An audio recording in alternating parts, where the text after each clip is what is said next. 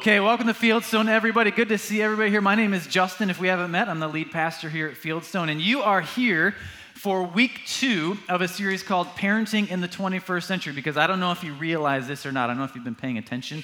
It's kind of a difficult situation out in the world right now. Things are a little bit weird, and there's people raising kids in this craziness. So we thought, all right, let's address this head on. But like we talked about last week, the reality is some of you have raised, you're raising Gen Z kids. We got Gen C coming up right behind them. Some of you have raised millennials. Some of you raised Gen Xers. I don't think there's anybody here who raised any boomers. We might have some boomers in the room. You raise some boomers, then God bless you. Uh, but what we, what we talked about last week is that uh, it's been difficult to raise kids in every generation. And so, and so this series isn't designed to really hit every specific issue that parents are facing now or future situations that, that, that parents might face with their kids because it's impossible to highlight all of them or even foresee all the ones that are coming down the pike.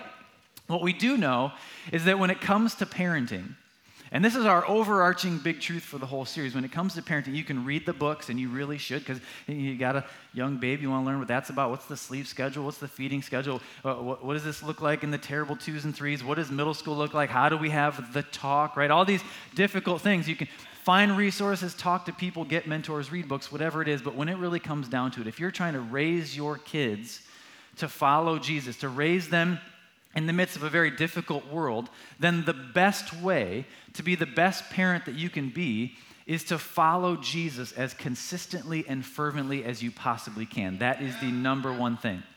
Because if you are trying to be more like Christ, if you are Christ like, then your wisdom is going to be Christ like. And your decision making is going to be Christ like. The way you treat your spouse is going to be Christ like. The way you parent will be Christ like. And I like our chances. If we want our kids to be Christ like, then we need to be Christ like. Right? It's, it's not a perfect formula for success, but if that's the road that we're following, then our kids are going to come up behind us. And so that's what we hit last week. Uh, I want you to know we're, uh, we're going to dive in again today, but week four of this series, Joe and I are going to be up here and just do some Q&A. And so if you have questions about parenting, if you have questions about grandparenting, if you have questions about how to take these principles, because admittedly, we're using parent-child language in this series, right? But what we're hoping is that you can take some of these principles that we're applying in the family setting and apply them to another context. Because some of you, you're, you do not have kids, some of you don't want kids, some of you haven't been able to have kids. Some of you are at a season of life where you're done raising kids and now your kids have kids. And some of you, your kids' kids have kids. And so we're all in different contexts. So if you want to take some of this and apply it to reaching a neighbor or a coworker or some other relative, a niece or a nephew, uh, we think you can take these principles and put them into your context. So if you have questions about any of that, we'd love for you to take a card. You've got one near your seat or on your seat. Uh, we've got some at the info center table as well. Just throw a question down there, put it at the black box as you walk out of the room, uh, and we'll bring these questions back up in a couple weeks just to address some of the specific uh, questions that you might have. But today, we need to talk about the difference between what's ideal and what's real right? There's a difference out there. There's, there's what's ideal in life, in our families, in our marriages, in raising our kids. What's the ideal situation, but what's the real that all of us live? Because there's a difference. Now, sometimes things do turn out the way you want, right? The pregnancy is healthy. You get the job you were looking for. You get into the school you're trying to get. You get the lunch hour with all your friends, right? Sometimes your ideal situation plays out or close to it, but sometimes it doesn't. Maybe more often than not, it doesn't.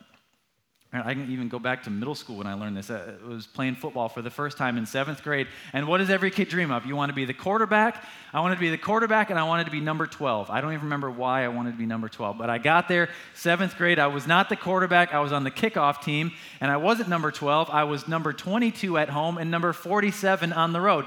Nobody grows up dreaming of being two different numbers That's just not how it works. And so sometimes things don't work out. Now, those are, that's a kid example, but sometimes the difference between our ideal and our real is a little bit more serious. It's a little bit more grown up. Here, here's some uh, pretty interesting statistics on life out here in the world, especially when it comes to life within a family.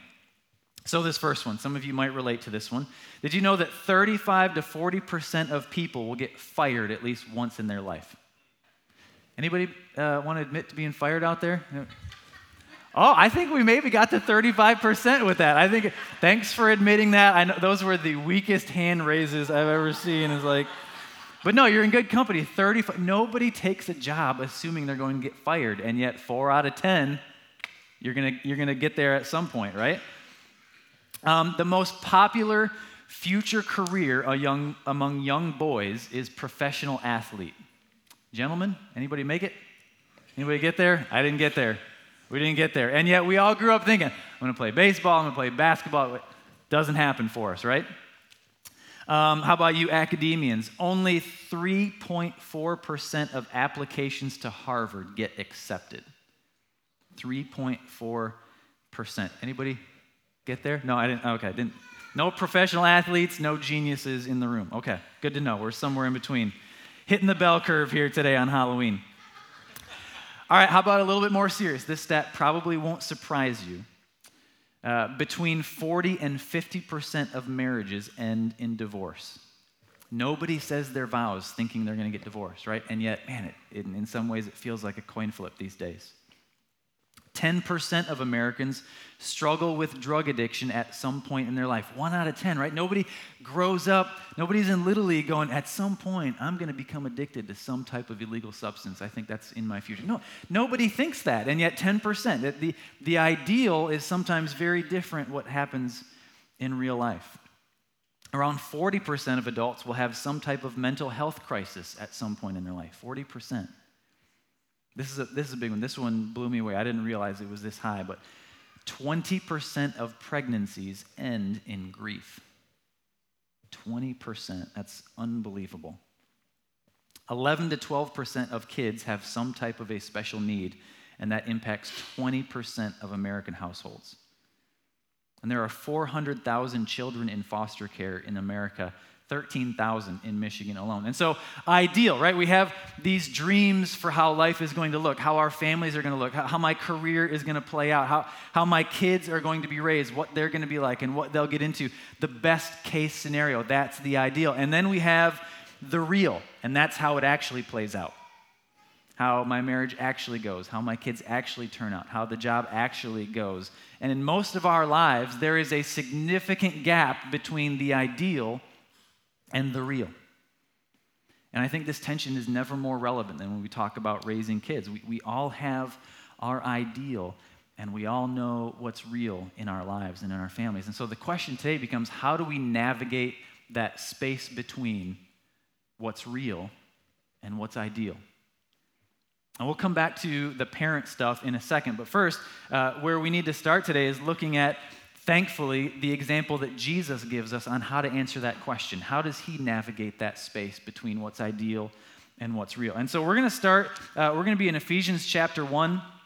Um, I'm reading the whole chapter, and usually we'll put the verses on the screen, but I didn't feel like copying and pasting 23 verses into PowerPoint. And so you just get the reference today, and so you can pull it up on your phone app. You can open it up in your Bible. We're going to read Ephesians 1, and it's the whole chapter.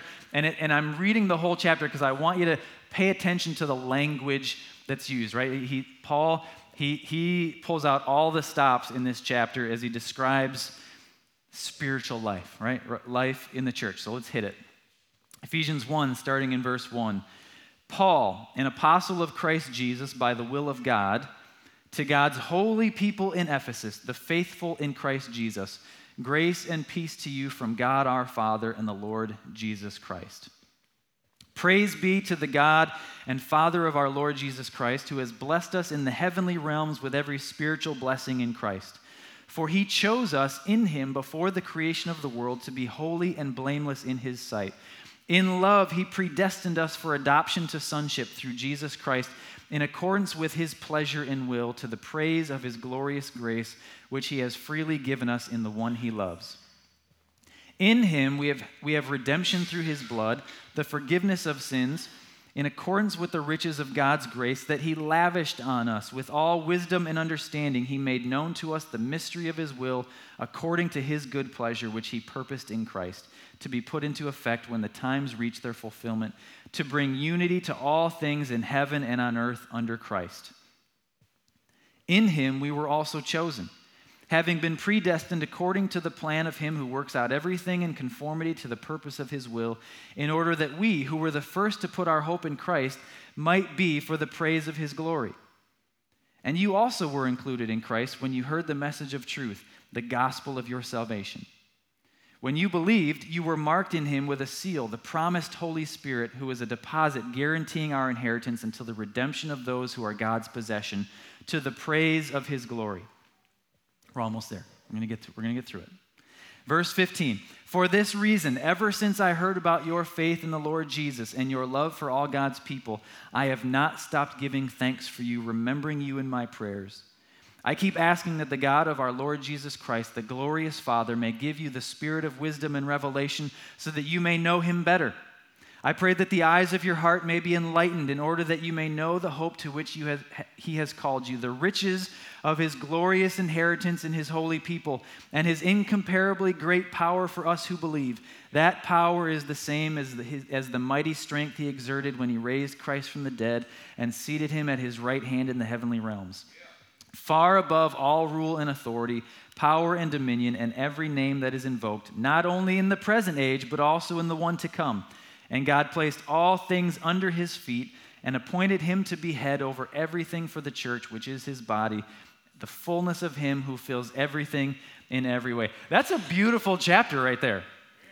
He, uh, he used the word lavished in that chapter. Paul is dropping bombs in this chapter. It's like, it's poetic. He's like, I'm not much for writing Psalms, but I'm going to give it a try here, right? So, so Ephesians 1 is like, it's eloquent, it's spiritual, it's uplifting, it's, it's really a kind of a picture of the perfect godly scenario. It is, in many ways, the ideal life, the ideal spiritual experience, right? He's saying we're, we're blessed with every spiritual blessing in Christ. We are chosen, we are predestined. It was God's pleasure to adopt us. He's bringing unity to all things in the midst of it. I give thanks for you every time I think of you, right? What, a sweetheart Paul is writing to this church. I just love you guys. We have this glorious inheritance. It's all by God's power and all by God's authority forever and ever and ever and ever and ever. Amen and amen and amen. And you're like, Paul, let's go, bro. But let's continue on. Because if this is the ideal, the tone changes here. Ephesians 2 1. So we've got all that flowery language, right? right? Uh, uh, lavished, right? It's the lavished chapter. As for you, you were dead in your transgressions and sins. We're like, okay, then. We just changed course a little bit. As for you, you were dead in your transgressions and sins in which you used to live when you followed the ways of this world and of the ruler of the kingdom of the air, the spirit who is now at work in those who are disobedient. All of us also lived among them at one time, gratifying the cravings of our flesh and following its desires. Like the rest, we were by nature deserving of wrath. What just happened? What happened to lavished? What happened to the ideal spiritual situation? We're all brothers and sisters, and I pray and thank God every time I think of you. Well, what happened is the tension between the ideal and what's real. See, what's real is that there's competition for your heart and for your mind and for your soul. There's another force at work, it's your flesh. It's this combination of Satan and your sinful nature working in direct opposition to what is ideal. Ideal in our lives, ideal in our families, ideal in our marriages, ideal in our children. Saying this is how the world lives. This is how you would have lived on your own. This is how some of us did live when left to ourselves, right? And, and, and, in that sin, we're under God's wrath and deserving of separation and punishment. This is basically the difference between how Genesis 1 finishes up with, it was good, and how Genesis, Genesis 3 finishes up with them getting banished from the garden and punished because of their sin, right? This is difference between the ideal, perfection, beauty, God's design, all for God's glory, versus the real, the fact that all of us fall short of that ideal. And so, again, we have our ideal. uh, chapter 1, verse 3. Praise be to the God and Father, Lord Jesus. He's blessed us in the heavenly realms. That's an ideal situation, an ideal chapter. And then we have what's real in 2 3, saying we're all deserving of wrath. So, how do we navigate that space between? The ideal spiritual scenario, the ideal within the body of Christ, the ideal within our lives and our families, and the real. Well, the more important question is how does God navigate that space between? Let's continue on because just as quickly as the tone changed going from chapter 1 into chapter 2, the tone changes again in verse 4. So we're all deserving of wrath. But because of his great love for us, God, who is rich in mercy, made us alive with Christ even when we were dead in transgressions, because it's by grace you have been saved. And God raised us up with Christ seated us with him in the heavenly realms in Christ Jesus, in order that in the coming ages he might show the incomparable riches of his grace, expressed in his kindness to us in Christ Jesus. For it's by grace you have been saved through faith, and this is not from ourselves, it's the gift of God, not by works, so that no one can boast. What we have is what's real, and what we have is what's ideal and in between, the miracle of God's grace.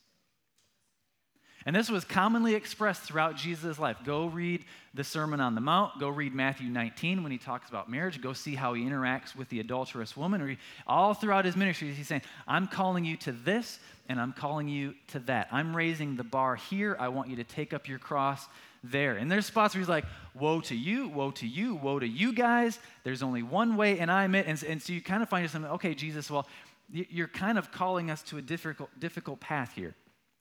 It's a difficult road. How, how are you going to handle Jesus? How are you going to handle all these people that you've called to a difficult road who are all falling short of the ideal you're calling them to? And Jesus goes, Well, I think I'm going to have to just go ahead and die for them.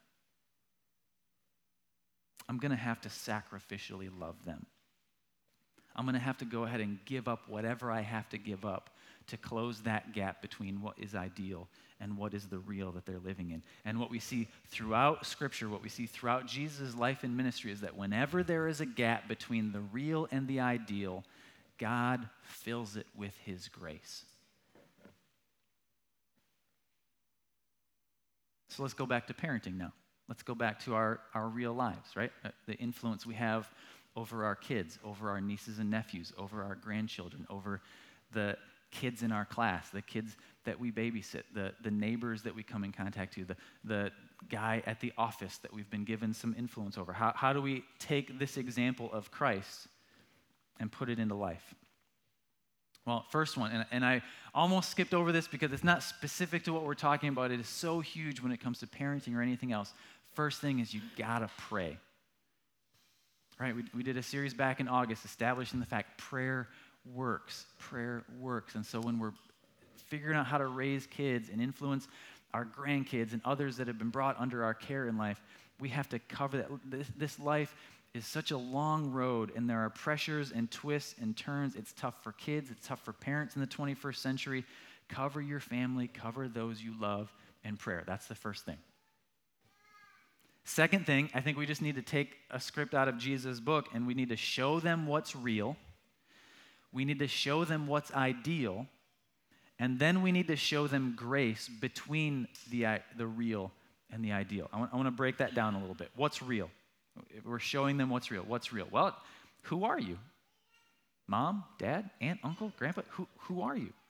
How did you grow up? In your life, where have you won? Where have you lost? Where have you succeeded? Where have you failed? What has God meant in your life? What has God meant in the life of your family. These are conversations to have with your kids as you're raising them so that they know who you are, what your family is about. What are we experiencing right now in this family, right? This is what our family is. Here's the reasons why our family is this way. Here are the decisions that led to the life that we're experiencing right now. Here are the strengths of our family. Here are the weaknesses of our family. Here's the family tree stuff you need to know about. Maybe it's traditions, maybe it's generational struggles that are getting passed down to say, hey, bud, I know you're struggling with this. Dad struggled with this. Dad's dad struggled with this. My grandpa struggled. Like, these are things being passed on so that they understand the real that they are living in within your family. beyond just your family. How, how does the world work? Right? How is the world living? How does the world think? How does the world operate? How does the world define success and failure and right and wrong? Here are, hey, hey, kids, here are some of the realities that other families are experiencing. I know this kid at school is being a real jerk. It's possible that his real looks like this. What are other families experiencing? What are, what are some of the realities and consequences of the choices that people make out in the real world? What are some of the realities and consequences that you are experiencing because of choices that you've made. This is what's real about me. This is what's real about you. This is what's real about us as a family. This is what's real about the world that we live in. Don't be afraid of what's real. Don't be afraid to define for them what's real. But we also need to show them what's ideal. Well, what's ideal? Well, what, is, what does God want for a family? What has He called us to? How has He designed it to operate? What does God want for each person? What does it look like in a healthy marriage? What does a healthy parent child relationship look like? What, what does it look like to have healthy finances and healthy priorities, to have a healthy work rest balance? What does it look like to have a healthy schedule in your life? What does it look like to argue with someone you love God's way? What does it look like to apologize and forgive God's way? Got to tell them, what are you shooting for, right? Don't be afraid of what God has laid out as ideal. Certainly, we all fall short of that in some way, but we can't be afraid to tell them. You can tell them that marriage is for life, even if you've experienced something different. You can tell them that sex was designed for marriage, even if you've pushed the limits of that design. You can tell them that God calls us to be sacrificial and generous, even if you've struggled with that. You can tell them that your body is a temple, even if you haven't always treated yours like one, right? Just because we fall short of the ideal doesn't mean God ha- doesn't have one. Doesn't mean He doesn't have something that He's calling us to, something beautiful for us in that ideal. And in some ways, show them a model Show them a model. Show them examples in Scripture of, of uh, that God gives us of truth and the ideal. And of course, do your best to be the best person and parent and neighbor and employee and boss and believer that you want them to become. But this gets a little bit difficult sometimes because what if you can't show them? What if you can't? What if you want to show them an ideal family, an ideal marriage, and yet you've lived through divorce? What if you're raising them as a single parent? What if in some way you've already driven a wedge between you and your kids somehow? Well, I would say in those situations, yeah, you, maybe your life, maybe the family that they're growing up in falls short of the ideal, but put them in a position to see something closer to the ideal somewhere else. There's no, there's no shame in giving them a picture somewhere else. We do it everywhere else in our lives, right? At some point, our kids grow out of our ability to coach them or teach them or counsel them, right? Some, at some point, you got to find someone else who can teach them algebra too. Just not getting it, kid. Sorry, I, I can't help you. At some point, you got to teach, eh, someone else maybe needs to teach your kid how to throw a slider, right? At some point, we entrust our kids to someone else's coaching, someone else's example. And so, if you don't have the ability to show them what the ideal looks like, Set up playdates in homes with families that are a little bit closer to the ideal than you. That's okay. Give them that picture. When you're out and about, point to a dad or a mom or a family and say, Isn't that cool? I, I know I am not giving you that picture, but that's what I want for you. I want you to experience that. Did you see how they interact? Did you see that moment there? That was awesome. Let, I, I want that for you. And in some cases, I think it's important. There are some families that need a little bit of professional counseling to maybe say, all right, let's talk this through. Maybe it's for them, maybe it's for you, maybe it's together, but to be able to say, all right, we, we're not experiencing the ideal for whatever reason. And I know we fall short of that, but here's, here's some steps we can take to get a little bit closer to what the ideal is and the way God has designed it and what He wants for us. Don't be afraid to show them and tell them what is ideal, even in the midst of showing them what's real. So there's the third one. There's the grace aspect between those two things. How do we show them grace when we fall short, when they fall short, when we're just not sure what it looks like? And I think there's a lot of different aspects of this grace thing, but one I, specifically I want to highlight this morning is this. I think that as parents, we need to parent based on their needs and not based on our fears. We need to parent based on their needs, not our fears. Because we respond uh, to things and make decisions very differently when we're basing it on fears versus their needs, right? So, on one side, respond to their failures the way they need you to respond, not to avoid experiencing your biggest fear. So, how often do we choose not to discipline, not to tell them the truth, not to hold them accountable, even though that's what they need, because we're afraid that they'll respond to that discipline by rebelling or pulling away, being mad, not liking you, right? And then on the flip side, how often do we come down a little bit too hard and not give them an opportunity to experience grace and learn from their mistakes and, and experience some patience?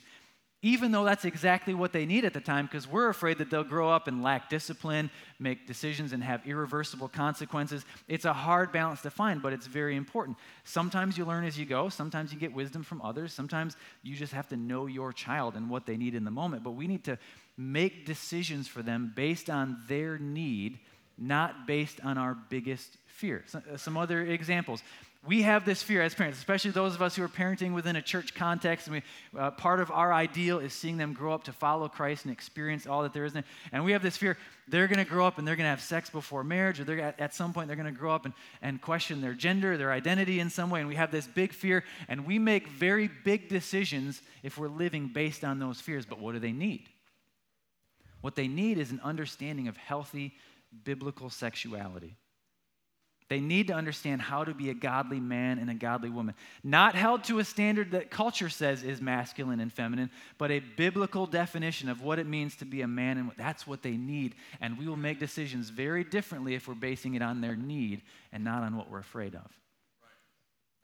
Some of us within the church world, we're afraid, man, they're going to grow up and reject the Bible and the six day creation. They're going to become evolutionists. They're going to follow all the science and stuff. But that's, that's our fear.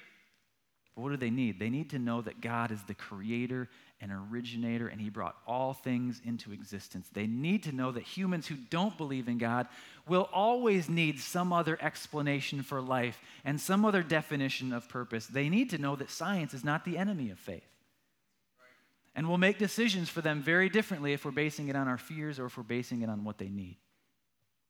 Some of you, your kids are getting a little bit older, right? They're hitting late teens, college years, some of them are into their 20s already, and you've had this fear they're going to experience a failure to launch. They're always changing their mind. They got no plan, no direction. They're not going to be able to provide or start a family. Well, that's a fear. But what they need is to know that God has a beautiful plan and that His will is perfect. They need to know how to seek Him and keep Him first. They need to know that whatever you do, do it for His glory. They need to know how to live by faith and trust in Him for tomorrow. Very different when we're talking about fears versus what they need. The way we lead our kids, the way we interact as families, the way we influence our friends is going to be drastically different if we're making those decisions based on fear or based on what they really need. There's a lot of room for grace when it comes to what they need. When it comes to our fears, it usually plays out very differently. And now keep in mind, what they need changes as they get older. Don't float through this parenting thing, right? Don't get caught off guard. I'm like, oh my gosh, they're how old? They're, they're starting what next year? The, what life stage they're about to grow out of and into? Don't play catch up as a parent, right? And so, so we find ourselves, and, and you're, if you're not aware of where they're at and what their needs are, all of a sudden you have a seven year old experiencing the phone privileges of a teenager. Or you're giving the freedoms of a senior to a freshman. Or sometimes they hit 20 and you're influencing their decisions as a 20 year old the same way you tried to influence them as a teenager. Or some of you have grown kids. Are you expecting your grown kids to have the same commitment to your traditions, even though they're starting their own and having their own families getting going? You have to evolve. You have to learn as they learn and grow as they grow, mature as they mature. Their needs change. The problem is our fears usually stay the same, and we carry our fears with us, and it affects how we make decisions and raise them and influence them we have to be aware that their needs change and our response to those needs have to be different. There's way more room for grace when we're responding to needs instead of fears. I'll close with this. Don't just give them grace, give yourself some too. Kids are resilient. They'll bounce back, right? They bounce when they're toddlers. they'll bounce when they're 20, right? It's amazing how many kids you meet when we were in our student ministries days. I'm sure Joe can tell you.